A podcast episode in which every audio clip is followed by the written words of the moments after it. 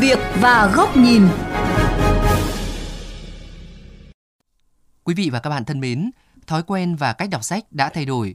Đồng thời dịch COVID-19 khiến ngành xuất bản phải nhanh chóng đẩy mạnh ứng dụng công nghệ số.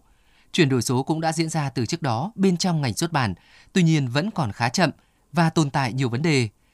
Đây cũng là nội dung chính của chuyên mục Sự việc và góc nhìn ngày hôm nay.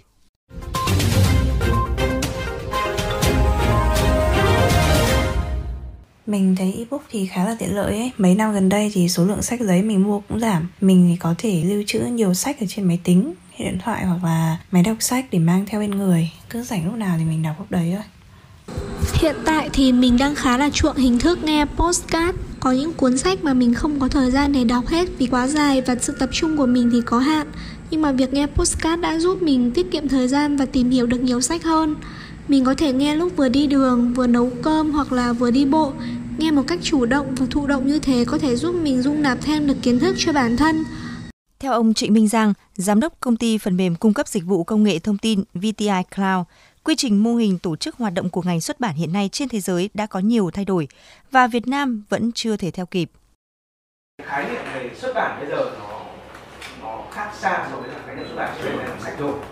Vì publisher bây giờ đúng không ạ? Là nó bất kể dạng nội dung gì nó không còn chỉ là sách nữa. Cái thứ hai nữa là về công nghệ thì hiện nay nếu mà chỉ là sách và chỉ là text thì nó càng ngày càng chậm so với cả giới trẻ. Vì là với cái sự phát triển của công nghệ bây giờ giới trẻ nó không đọc sách nữa ừ. hiện nay hoàn toàn nó xem những cái cái cái nội dung khác rồi. Chỉ xem youtube là học qua youtube. Mà hiện nay các bạn ấy trở thành youtuber ngay từ lớp một rồi.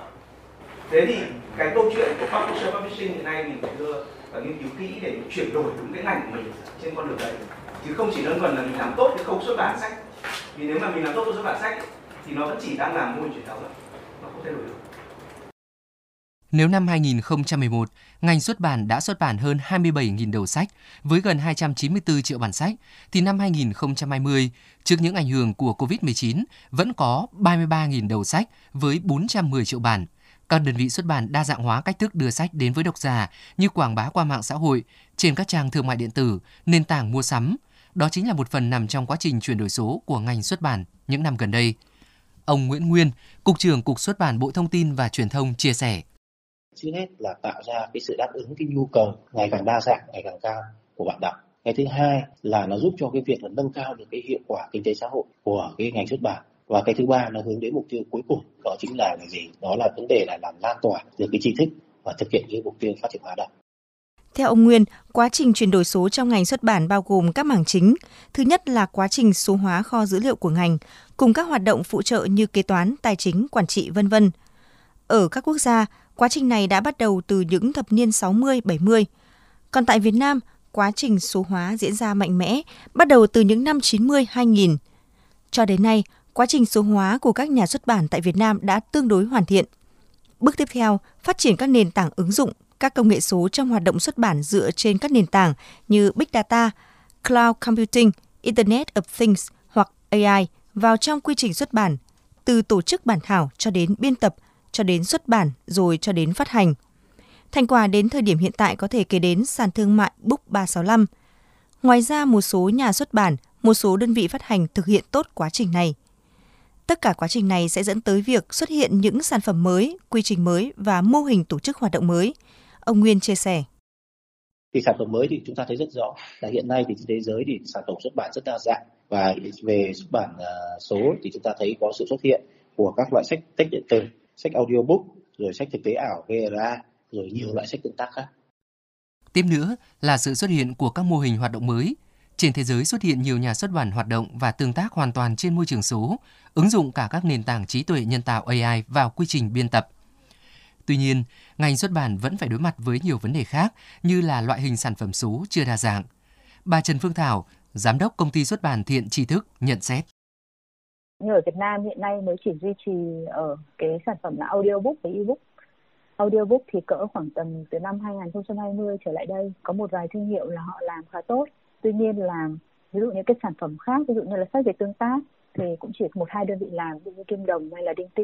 thế còn những cái sách ví dụ như là mình lấy cái nội dung đó để để chuyển sang app hoặc chuyển sang những cái thể loại à, content số ấy, thì gần như là Việt Nam không có Để bắt kịp xu hướng, nguồn nhân lực đóng vai trò rất quan trọng, nhưng công tác đào tạo nhân lực còn nhiều hạn chế, bất cập, chưa đáp ứng được yêu cầu thực tiễn, nhân lực có nhiều kinh nghiệm thì lại không thành thạo về công nghệ.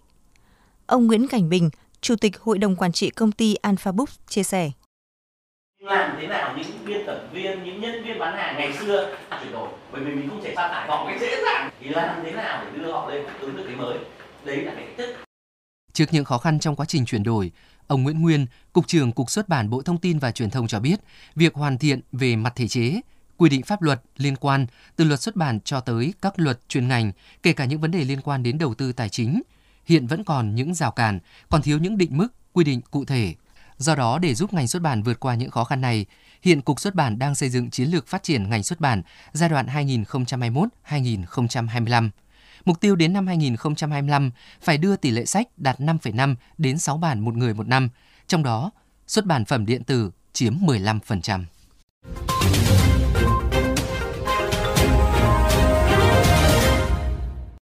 Còn gặp nhiều khó khăn, nhưng có thể nói xuất bản điện tử là cứu cánh, là miền đất hứa cho các nhà xuất bản. Nhưng ngành xuất bản Việt Nam cần có bước chuyển mình mạnh mẽ, đem những xu thế mới vào sách để tận dụng tốt cơ hội này. Đây cũng là góc nhìn của kênh VOV Giao thông. Sách cũng phải tiến hóa để lan truyền, níu giữ cảm xúc và tình yêu của người đọc. Không phải vì bây giờ mọi người đang phải ở nhà do Covid-19 mà thói quen và cách thức đọc sách thay đổi. Trước đó cả thập kỷ, thói quen và cách thức đọc sách của người Việt đã dần thay đổi rồi. Sự thay đổi này tương ứng với sự phát triển của công nghệ, của các thiết bị nhỏ gọn, nhưng lại có thể chứa được cả trăm nghìn cuốn sách dễ dàng mang theo bên người mọi lúc mọi nơi.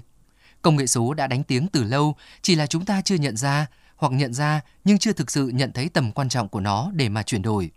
Dịch COVID-19 càng khiến việc tiếp cận sách theo phương thức truyền thống bị ảnh hưởng thêm nữa. Do đó, sách điện tử được xem như là một chiếc phao cứu sinh, nhưng thực tế lại không được như mong đợi. Năm 2019, Việt Nam có 2.400 đầu sách điện tử. Năm 2020, giảm còn 2.000 đầu sách. Hiện có 9 nhà xuất bản tham gia xuất bản điện tử, chỉ chiếm 15% tổng số nhà xuất bản. Theo ông Nguyễn Nguyên, Cục trưởng Cục xuất bản, doanh thu từ sách điện tử chỉ chiếm khoảng từ 5 đến 7% tổng số đầu sách. Vậy tại sao sách điện tử Việt Nam lại chưa đạt như kỳ vọng?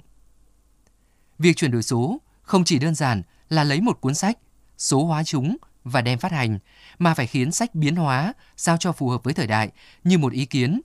Nếu Uber Grab thay máu ngành vận tải khách, Facebook làm cách mạng ngành báo chí và truyền hình, thì nội dung số cũng làm thay đổi ngành xuất bản. Những hạn chế về mặt công nghệ, cách thức tiếp cận, tư duy lỗi thời đang cản bước ngành xuất bản.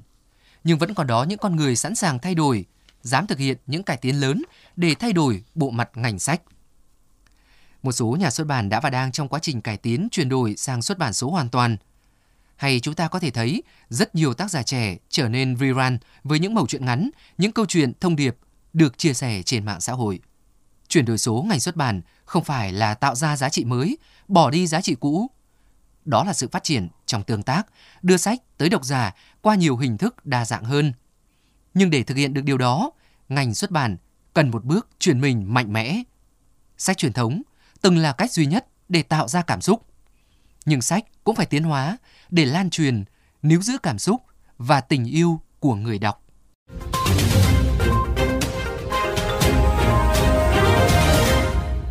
Đến đây chuyên mục sự việc và góc nhìn với chủ đề Sách cũng phải tiến hóa để lan truyền, níu giữ cảm xúc và tình yêu của người đọc cũng xin phép được khép lại.